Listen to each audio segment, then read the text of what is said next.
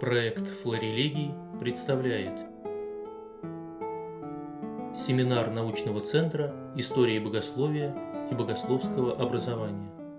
Под метафизикой всеединства в данном случае понимается то, что на самом деле больше, чем какая-либо религиозная философская концепция или одна из множества религиозных философских систем – это вполне определенное мировоззрение, на основе которого могут, построены, могут быть построены многие концепции философские, богословские и научные.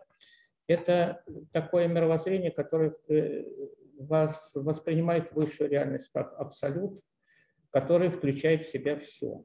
И все многообразие бытия исходит из этого единого источника – и претерпевает процесс развития для того, чтобы снова вернуться к единству, но уже на качественно новом уровне. И, и вот это, это шеллингианство и гегельянство, оказавшие огромное влияние на русскую мысль в XIX веке, они несли в себе именно такую диалектику абсолюта, когда он претерпевает некое внутреннее разделение – на себя и так называемое свое другое, и вследствие чего возникает мир, и начинается определенный эволюционный процесс. И, это, и этот процесс в различных трактовках нужен прежде всего для самого абсолюта, который таким образом утверждает себя как абсолют и восходит к новому уровню реализации своего триединства. И в этом отношении Шеллинг, насколько я это себе представляю, отличается от Гегеля по большому счету только, если можно так сказать, гораздо большей религиозностью своей концепции, своей системы. Э, в своей критике Гегеля Шеллинг настаивал на том, что в трактовке Абсолюта и тех изменений, которые в нем происходят, нужно исходить не из понятия, а из самой реальности. И в варианте Шеллинга абсолют разделяется. И в том мировом процессе, который за этим разделением следует, происходит становление Бога как триединства божественных личностей. Но я специально вот на это обращаю внимание, потому что, чтобы как вот обозначить те идеи, которые, которые в определенной модификации вводятся в богословие. И вот божественные личности как таковые, согласно Шеллингу, формируются в процессе смены мировых эпох. И человек, появляющийся на определенном этапе эволюции, участвует в этом формировании божественных личностей, но сам на конечном этапе полноценный, такой же, как Бог, личностью не становится, а лишь возвращается в некий центр божественного бытия, откуда он изначально вышел. И вот русские мыслители, увлекающиеся различными аспектами учения Шеллинга, э, могли в целом не разделять его философские трактовки христианского религиозного откровения. Они не могли, они могли не придерживаться его системы мировоззрения, но объективно они способствовали переносу некоторых его идей в русское религиозное сознание. Но и вот именно вот с этой точки зрения в данной работе исследуются труды старших или ранних славянофилов Алексея Степановича Хомякова и Ивана Васильевича Кириевского. В отличие от них, находивших у позднего Шеллинга недопустимый для христианского мыслителя уклон в гностицизм, Владимир Соловьев открыто признавал труды Шеллинга свои труды, идейно связанными именно с поздним Шеллингом. И все творчество Соловьева осуществлялось в рамках мировоззрения всеединства по Шеллингу. С одной существенной разницей, которая позволяет предполагать в его трудах отражение влияния как немецкой мистики, так и православной религиозной традиции, которую Соловьев, судя по всему, знал очень поверхностно и воспринимал через призму своего, своего прочтения избранных святых отцов, а также с учетом работ вот этих ранних славянофилов. При той же самой, что у Шеллинга диалектики абсолюта, Соловьев отходит от идеи временного процесса в Боге. И весь эволюционный процесс переносит на мир – в котором происходит становление человека. И конечный этап всеединства по Соловьеву – это богочеловечество, которое воспринимается как жизнь многоединого обоженного человечества в божественном триединстве. И мировоззренческие рамки метафизики всеединства здесь не преодолеваются, поскольку обожение, или, как еще очень часто пишет Соловьев, обожествление, понимается не, не как получение человеком нового, сверхъестественного для него божественного дара, а лишь как обретение божественного самосознания существом, которое и до этого было божественным, находилось в Боге. И в рамках такой мировоззренческой парадигмы мир и возникающий в мире человек не являются чем-то совершенно иным, иноприродным по отношению к Богу. Все, все это происходит внутри абсолюта, и, все, и все происходящие там изменения, становления, развития и другие сводятся лишь к установлению нового порядка там, где в целях эволюционного развития был допущен хаос, беспорядок. Я специально акцентирую на этом внимание, чтобы сразу подчеркнуть, что принятием этой мировоззренческой парадигмы христианское богословие вносится нечто новое. Но с точки зрения Соловьева это не новое, а хорошо забытое старое, э, которое теперь нужно воспринять и осмыслить уже на новом уровне развития человеческого разума. И своей концепции цельного знания, вот у меня, вот у меня в обзоре литературы приводится там однозначная такая точка зрения, что Соловьев взял идею цельного знания у Киреевского. Это, ну, с этим можно спорить, у кого больше, у Шеллинга или Киреевского, но интересная точка зрения. Так вот, своей, своей концепции цельного знания Соловьев да, и также, и также в процессе полемики с критиками он, Соловьев вполне определенно выразил претензию на богословскую значимость своего учения. То, то есть вот его цельное знание – это синтез богословия, философии и науки. И он, Соловьев, утверждал, что он раскрывает главный христианский догмат богочеловечества, причем раскрывает его,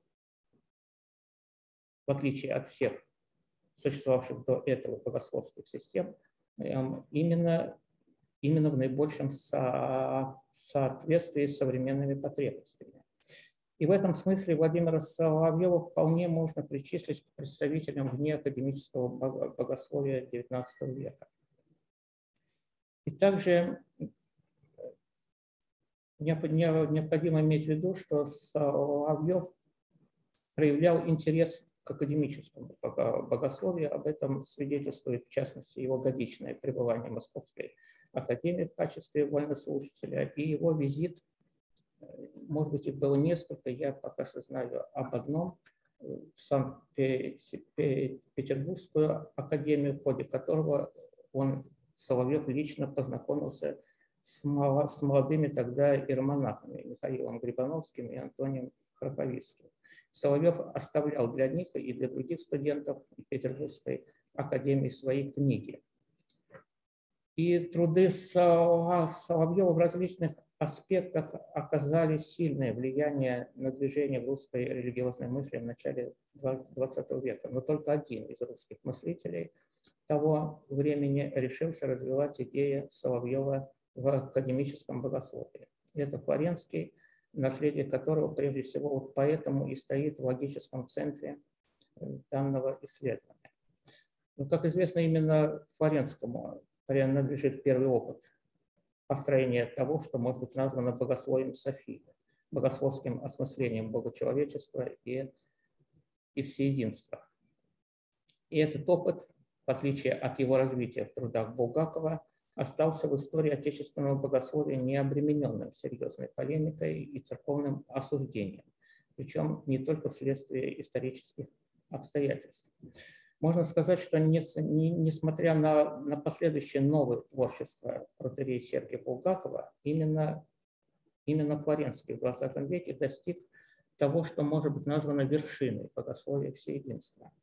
Это вершина не в смысле наличия каких-либо наиболее детальных разработок, э, каких-то вот насыщенных привлеченным и обработанным философско-богословским материалом разработок.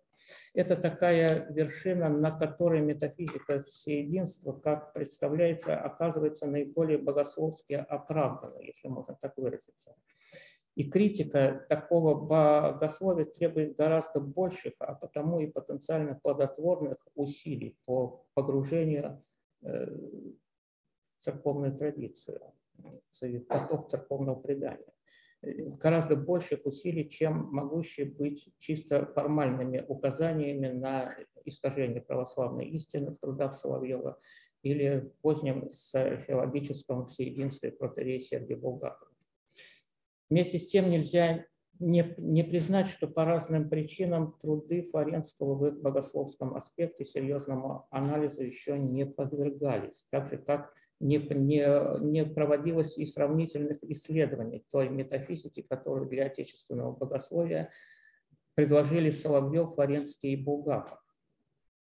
И потребность таких исследований мотивируется не только чисто историческим интересом, ну, вот это в плане только истории отечественного богословия, находящаяся в определенном отношении к вариантам концепции всей единства Соловьева и Фаренского, богословская система Булгакова получила свое творческое переосмысление в работах Владимира Ловского. Анализ этих работ не теряет своей актуальности до сих пор ввиду того значения, которое эти работы приобрели в отечественном богословии XX века. Владимир Ловский по существу предложил, я бы это назвал ответом на, на богословие Булгакова. И этот ответ можно рассматривать как заключительный к настоящему времени этап в попытках богословского осмысления метафизики всеединства. Работы Оскова объективно способствовали тому, что пока осторожно до специальных исследований может быть названо обновлением православного богословия на основе учета запросов той религиозной мысли, которая находится в рамках парадигмы всеединства.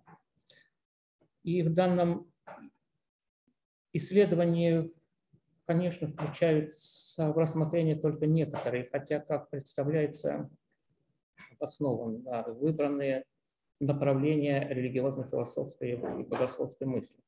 Конечно, как вот отмечено в введении, это, это существенно упрощает ситуацию реальную, в связи с чем, конечно же, результаты проведенного исследования могут быть не однозначными и не отражающими все процессы в развитии и взаимо и взаимовлияниях различных философско-богословских идей. Но вот, путь любого исследования, как кажется, да, он, он почти всегда приводит к необходимости строить какие-то схемы, в которых вся полнота вместиться не может. И в данном случае схема, придающая русскому шеллингианству, возможно, важнейшее значение для формирования богословия всеединства.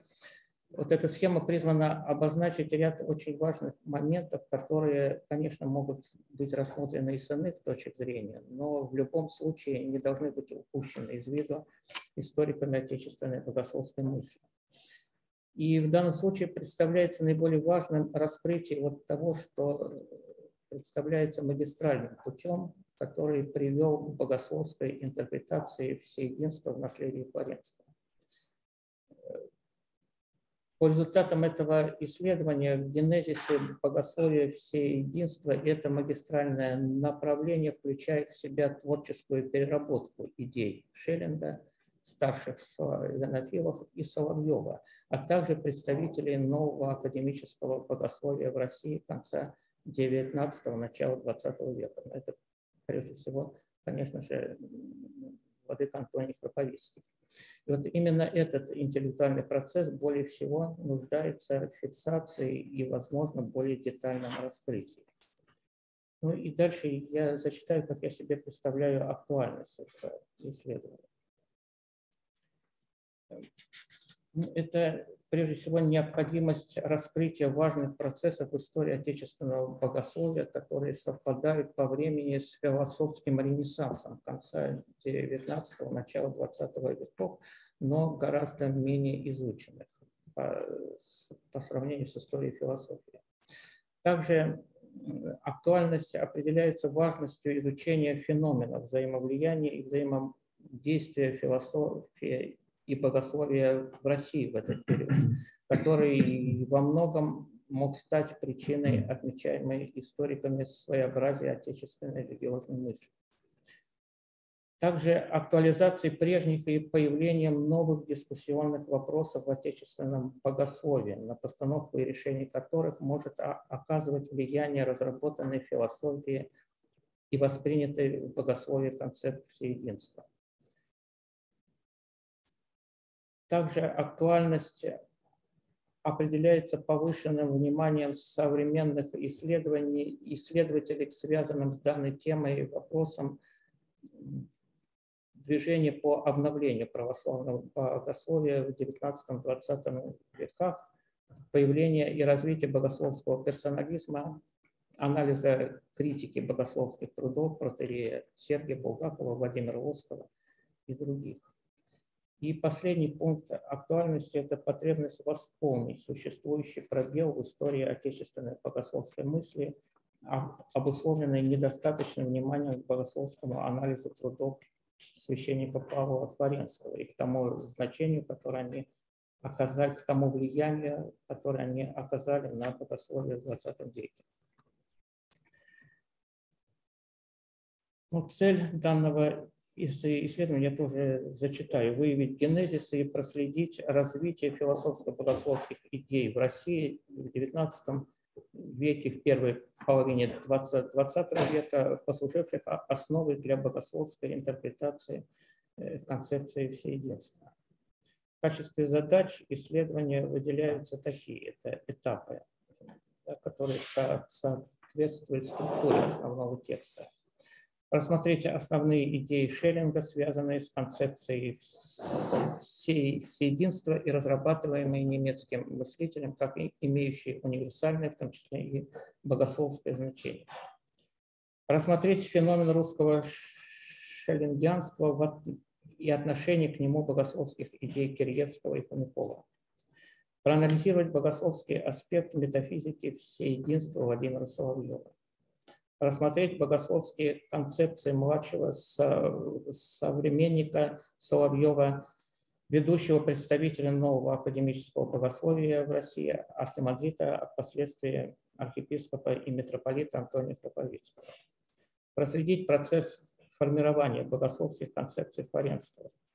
Выявить особенности восприятия и творческой переработки Флоренским идей Шеллинга, старших славянофилов – Соловьева и представителей нового академического богословия в России.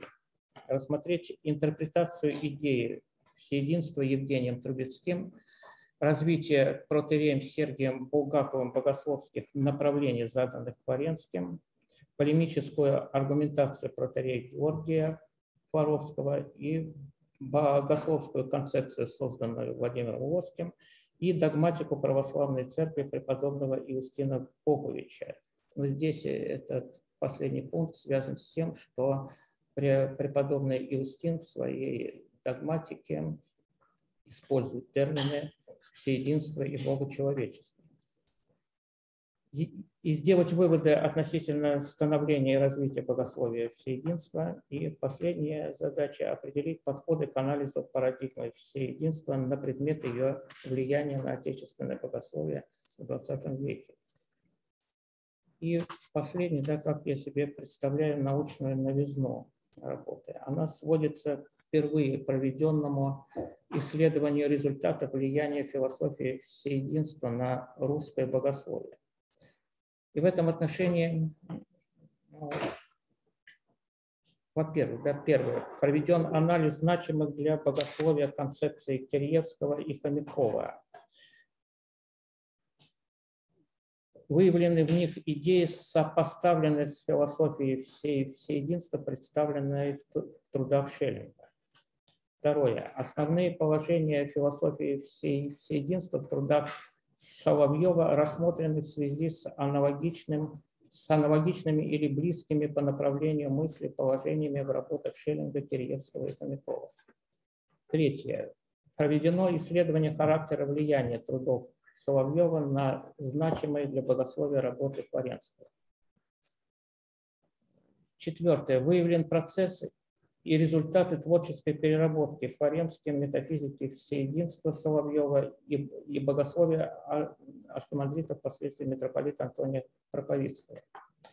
Пятое. Обозначено значение идей священника Павла Флоренского для формирования богословия протерея Сергия Булгакова возникновение богословской полемики 20-30-х годов и создание под влиянием этой полемики богословия богословских концепций Владимира Оскара.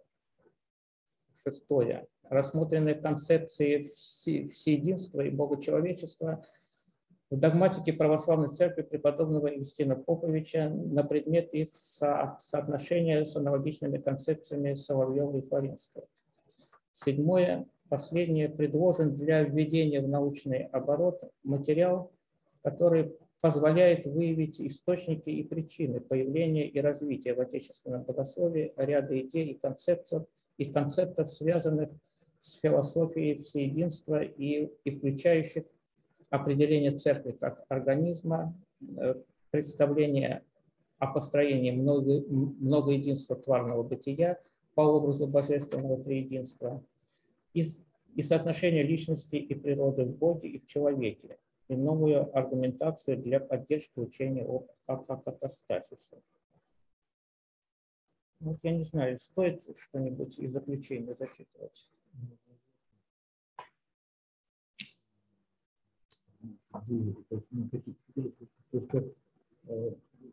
Так все хорошо, да, но это формально характеристика работы. Да за лечение большое, я тогда ну, буду выборы.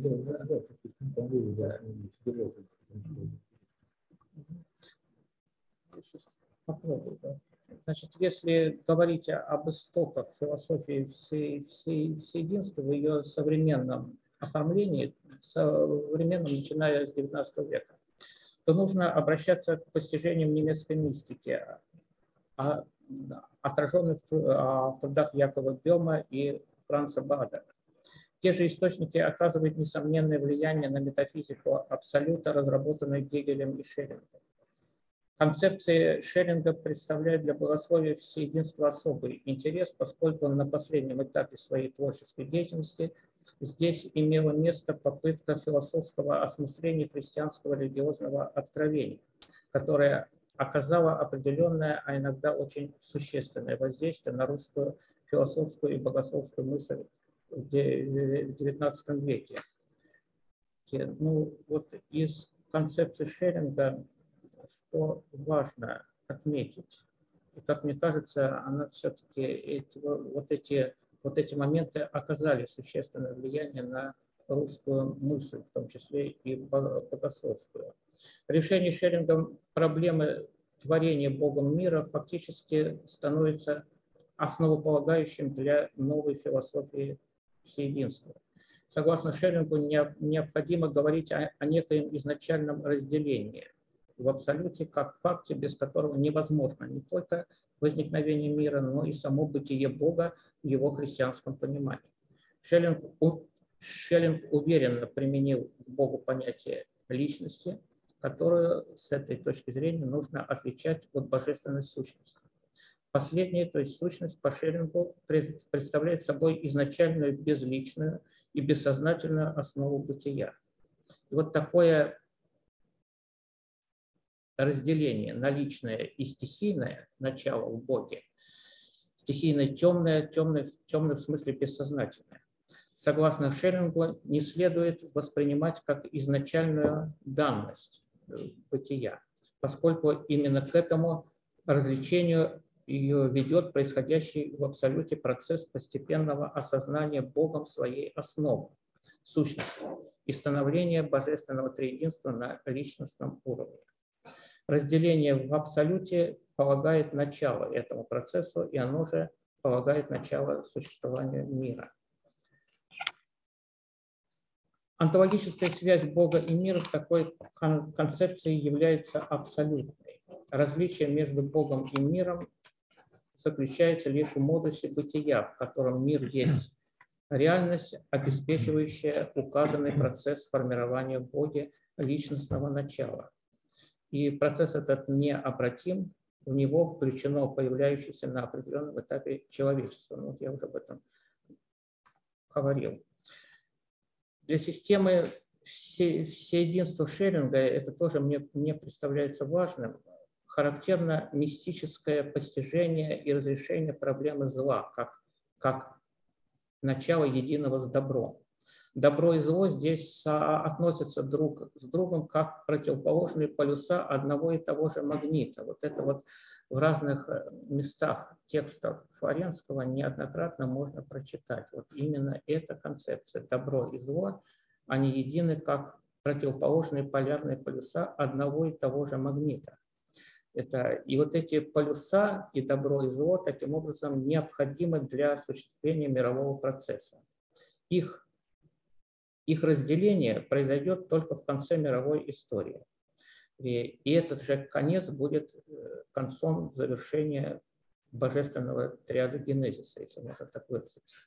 В системе всеединства Шеринга это происходит естественным путем, то есть зло отделяется от добра естественным путем, когда когда в условиях полного овладения триединым личностным Богом своей основой ее стихийные движения приведут к окончательному извержению зла из бытия.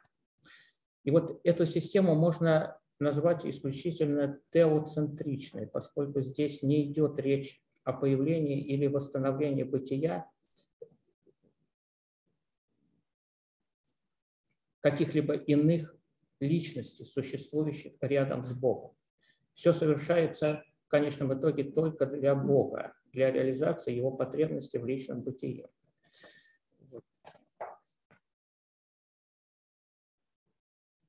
А философско-богословская концепция Киреевского и Хомякова формируется в особой атмосфере увлечения в России идеями немецкой философии. Это Кант, Фихте, Гегель и другие. И в целом и русского шеллингианства в частности. Киреевского увлекает идея цельного знания, которую, вообще говоря, можно рассматривать как гносеологический аспект философии всеединства.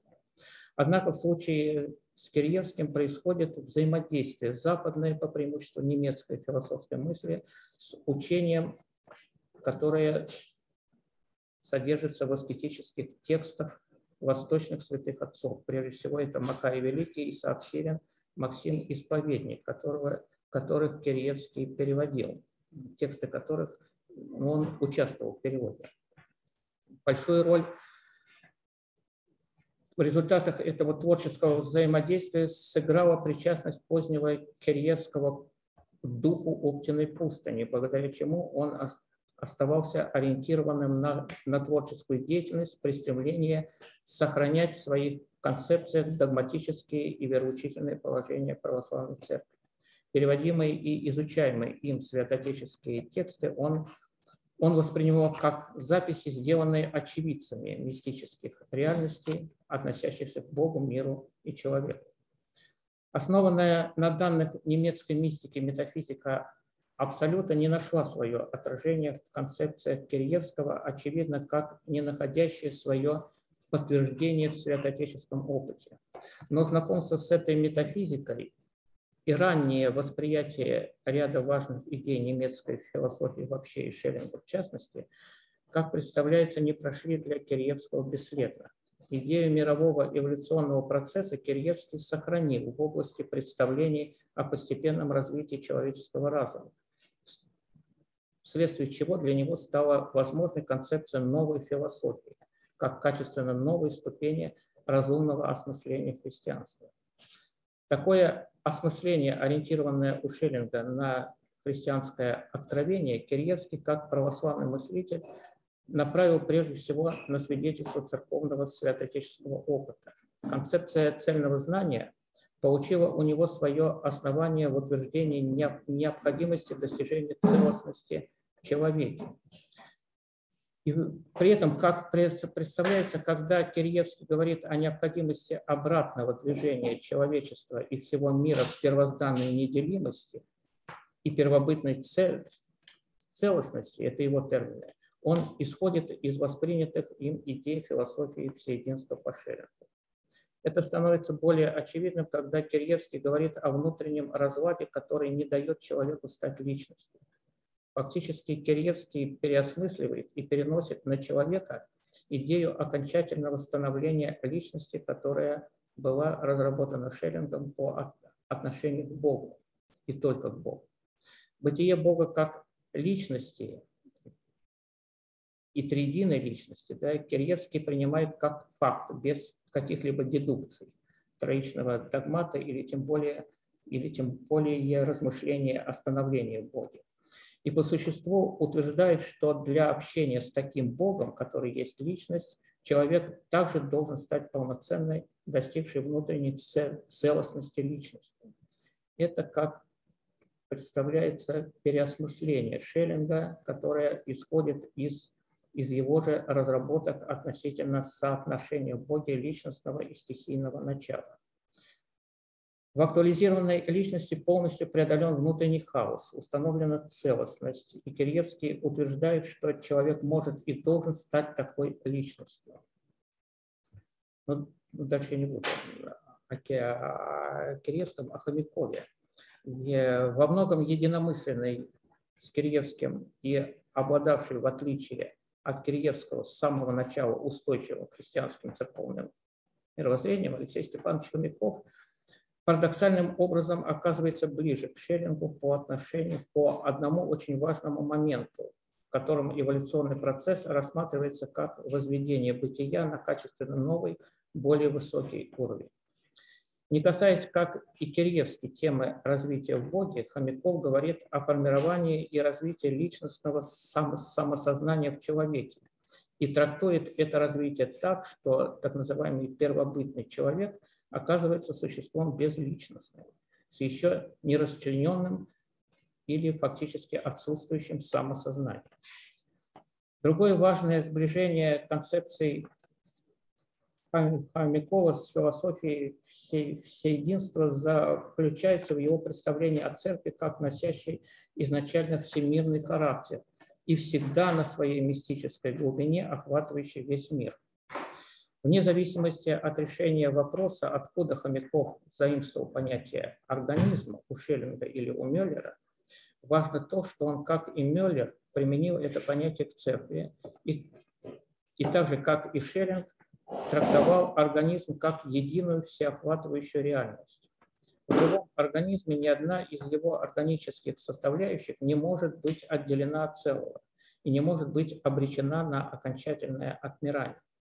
Неоднократно Хомяков говорит о том, что церковь в конце времен непременно будет проявлена, проявлена это его термин, как всемирное тело Христова, объединяющее во Христе все человечество во взаимной любви. Принципиальное значение имеет утверждаемый Хомяковым примат любви, наличие которой выявляет реальную принадлежность к соборному единству мистического тела Христова и выявляет так, что, что даже если не соблюдены, то есть человек, обладающий любовью, да, принадлежит к телу, к мистическому телу Христова, даже если не соблюдены видимые в этом мире показатели такого приобщения. И вот к этим показателям фактически можно отнести как исповедание христианских догматов, так и, и, сам, и само таинство крещения. Придавая такое значение дару любви, Хомяков расходится с Кирьевским в вопросах значения догматической определенности и аскетической практики в религиозной жизни. Еще одну важнейшую особенность философско-богословского творчества Хомякова следует усматривать в его стремлении принимать организм церкви как существо, которому допустимо применять термин личность. Здесь по всей справедливости можно видеть пролог к будущему соединению парадигмы всеединства и софиологии в русской религиозной мысли, хотя сам Хомяков обнаруживал лишь некоторые тенденции к подобному мировоззрению, никак в целом его не разделяя. Киреевский, особенно Хомяков, оказали влияние на последующее развитие отечественного богословия в конце XIX и в начале XX века. Труды Хомякова воспринимались как начало преодоления засилия западной схоластики и революционное возвращение к подлинному источнику православной богословской мысли святоотечественному преданию церкви. Хомяков указывал на необходимость веры как опыта христианской жизни и выявлял свойственное православию признание особого значения христианской любви и христианской свободы. И это производило впечатление нового открытия старых, давно забытых христианских истин, против которых погрешает философско-богословская мысль на Западе и плененная ею современное богословие в России, как считал Хомяков. Популярность идей Хомякова в интеллектуальной атмосфере оттепели 60-х, 70-х годов XIX века способствовал их некритическому восприятию, и достаточно скоро на них стали ориентироваться представители не только формирующегося вне академического богословия, но и богословов духовных академий. И в той мере, в какой эти идеи находились в рамках парадигмы всеединства, они, конечно, могли способствовать восприятию этой парадигмы на богословской почве. Богословие Хомякова парадоксальным образом воспринималось как способствующее возврату к святым отцам, хотя сам Хомяков, в отличие от Киреевского, вполне осознанно прошел мимо важнейшего момента в православной святоотеческой традиции, который требует вполне определенных усилий человека для достижения своей внутренней целостности. Аскетика в широком смысле этого слова, то есть как внутренняя дисциплина, предназначенная для каждого христианина, затмевалась у Хомякова даром любви, рассматриваемым изолированно от всякого духовного подвижничества. И в этой связи очень важным моментом в богословии Хомякова явилось неприятие им мистики. Вот я опять же на этом хочу обратить внимание, поскольку э, подобный же настрой потом встретится у, у митрополита Антония Храповицкого.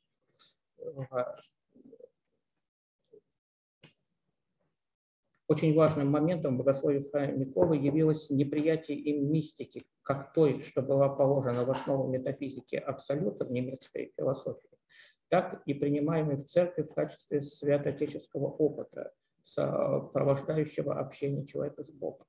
Как и у типичных представителей протестантского направления в христианстве, у Хомякова мистика не совмещается с требуемой религией Христа активностью человека в этом мире, с деятельным стремлением исполнять волю живого Бога, то есть Бога как личности.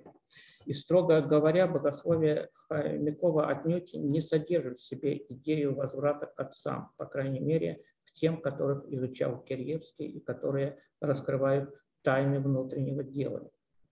Это богословие было действительно новым, выработанным в борьбе с западным пленением, в кавычках, но не достигшим глубины того, что есть в христианстве восточном.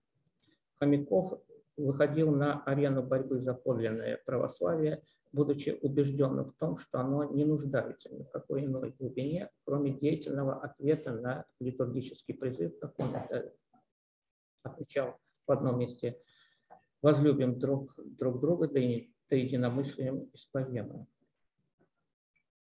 В отличие от Киреевского и Хомякова, у которых можно найти лишь следы воздействия идей всеединства по Шерингу, главный идеолог отечественной философии всеединства Владимир Соловьев с полным основанием может быть назван шеллингианством. Это шеллингианцем. Трудах Соловьева концепция всеединства по Шеллингу подверглась существенной творческой переработке, возможность которой трудно представить без наличия предшествующих Соловьеву работ Киреевского и Хомякова. Относительно Шеллинга Соловьев – представил практически идентичную метафизику абсолюта, Принципиальное и, разумеется, не случайное сходство с Шеллингом можно наблюдать и в концепциях Соловьева, касающихся триадологии всеобщего мирового процесса появления и развития мира и человека. Как и Шеллинг, Соловьев указывает на личность как на высшую реальность бытия, но также как Шеллинга его нельзя назвать персоналистом в строгом смысле этого слова, поскольку в обоих системах все-таки изначальной реальностью бытия представляется безличная основа, аналогичная Унгрут Якова Бёна и мировому хаосу Шеллинга. Личное начало здесь лишь появляется в результате мирового процесса. Вместе с тем представляется фактически триадогенезис по Шеллингу Соловьев, в отличие, вот это вместе с тем, в отличие от Шеллинга, Соловьев переносит э, это, от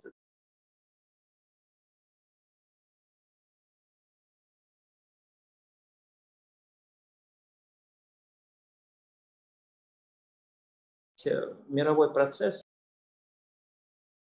человека. И если у Шеллинга этот процесс направляется к осознанию Богом самого себя и формированию божественного личностного единства, то у Соловьева речь идет о формировании человеческих личностей, которые должны стать полноценными элементами грядущего всеединства. Это всеединство, таким образом, у русского мыслителя также представляет собой качественно новый уровень, на который абсолют восходит из своего изначального бытия. Но это такой новый модус бытия, когда новые полноценные личности существуют как бы наряду, рядом с личностным единством Святой Троицы. И Бог фактически становится не только триединым, но многоединым. Относительно Шеллинга Соловьев явно отходит от исключительной теоцентричности и, привлекая православное святоотеческое учение об обожении человека, формирует свою концепцию богочеловечества. Но при этом Соловьев не идет дальше одного внимания к самому факту наличия такого учения православных святых отцов. Он не исследует в этом направлении тексты канонизированных церкви святых отцов, а почти всецело увлекаются мистическими текстами гностического и каббалистического содержания. И в современном ему отечественном богословии он не находит развитых представлений о существе соединения человека с Богом и подвергает это богословие критике, утверждая, что современные богословские системы стали отвлеченными и утратили концентрацию с его точки зрения на самом главном и основополагающем догмате христианства, догмате Богочеловечества. В целом Соловьев представил свою версию того, как должен быть раскрыт этот христианский догмат в современную эпоху, которую он, как и Кирьевский, находил интеллектуально более развитой, чем эпоха древних и средневековых святых отцов. Все человечество и каждый человек, согласно Соловьеву, на глубоком онтологическом уровне соединены во Христе, который представляет собой вечный обоженный организм, вечное божественное всеединство. Это божественное начало, осуществившее себя как единое, заключающее в себе все множество. И в нем нужно различать соединенные между собой логос и софий. Но дальше я не буду в это углубляться. Здесь вот что мне хотелось отметить, да, что это изначально вот все изначально Соловьев представляет такую реальность, которой имеет место неосознанное единство человечества с божеством. Эволюционный мировой процесс проходит через этап отпадения человечества от этого единства и подчинения себя и всего мира власти материального природного начала. В человечестве таким образом нарушается должное взаимоотношение между выделяемыми Соловьевым тремя началами – божественным, человеческим и природным. И вот это должное соотношение должно быть восстановлено но уже на качественно новом уровне, когда, когда божество и природа, то есть материальное начало, явится в человеке как вполне осознанная и живая действительность.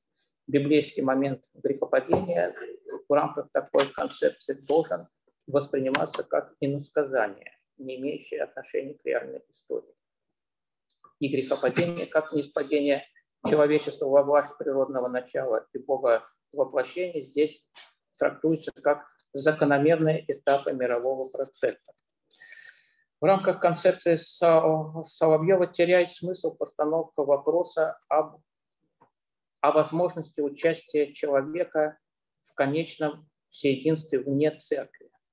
Церковь с точки зрения Соловьева существует извечно как тело Логоса, а с воплощением Логоса она лишь проявляется в мире, и весь мировой процесс идет в ней, в церкви. Лишь в этом видимом мире церковь, видимо, растет от малого начатка до охватывающей весь мир и все человечество реальности. И это совершается не для того, чтобы, чтобы в человеке и через человека осознал себя как личность Бог, как это имеется у Шеллинга. А с точки зрения Соловьева все это совершается для становления осознанного личностного Бога человечества, которое состоит из многоединства новых богов, обоженных человеческих личностей, соединенных, как и Святая Троица, друг с другом в единое существо, без утраты своих личных особенностей. Это существо есть проявляемое в природном мире как церковь София. Вот. Ну, чтобы... А? Да. Я тогда буду опускать Флоренского, если будут вопросы. Я, я хочу сразу перейти, потому что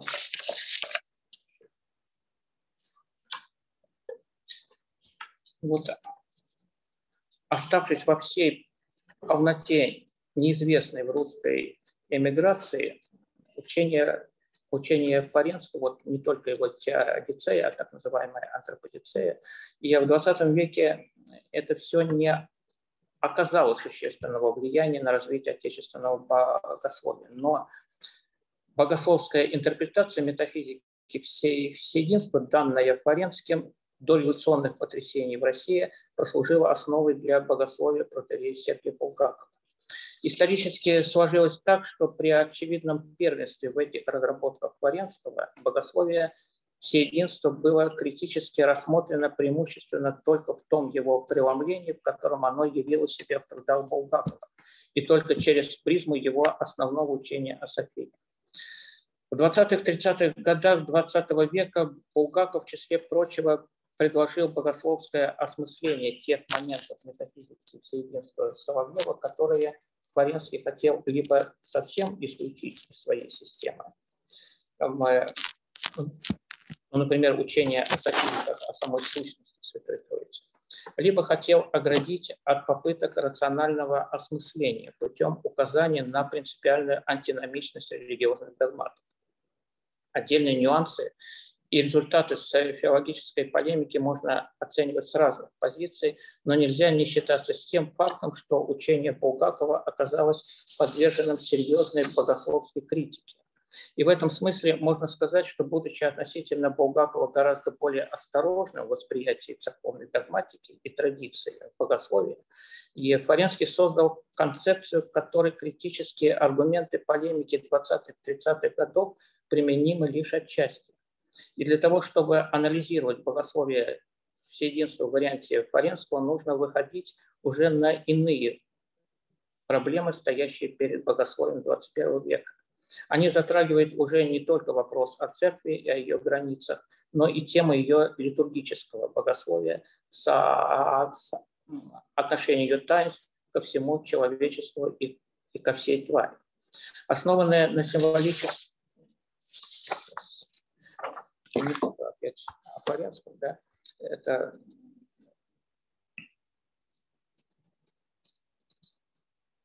во всем своем комплексе э, система богословия всей, всей единства Флоренского окончательно сформировалась в середине 20-х годов, но по известным причинам она так и не была подвергнута специальным богословским исследованиям.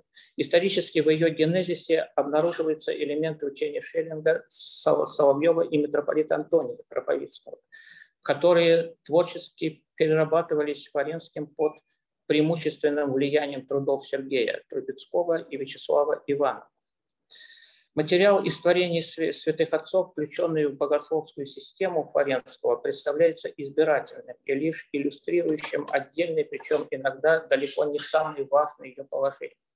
Тесно связанное с софиологией учения протерея Сергия Булгакова не развивает такое богословие все, все единство Фаренского, а принимает относительно него новое направление – приближающиеся к метафизике всей единства, содержащиеся в трудах Соловьева. То есть я, я делаю вывод, что те моменты, которые Флоренский у Соловьева пытался сгладить или вовсе изъять из своей системы Булгаков, к ним возвращается.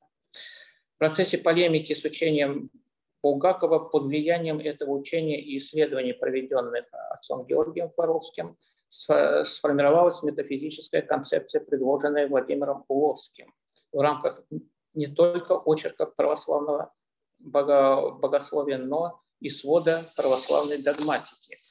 То есть, ну, как известно, да, Владимир Уловский написал не только очерки, не только лекции по православию, но еще и предложил догматическое богословие.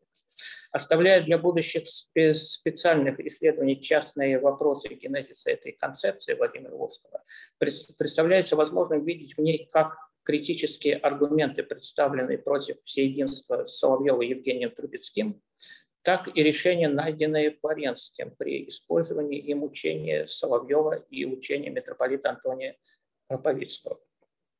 И в определенном смысле в области богословия Владимир Волский провел над наследием протерея Сергия Булгакова ту же работу, которую Евгений Трубецкой провел в области философии над наследием Соловьева.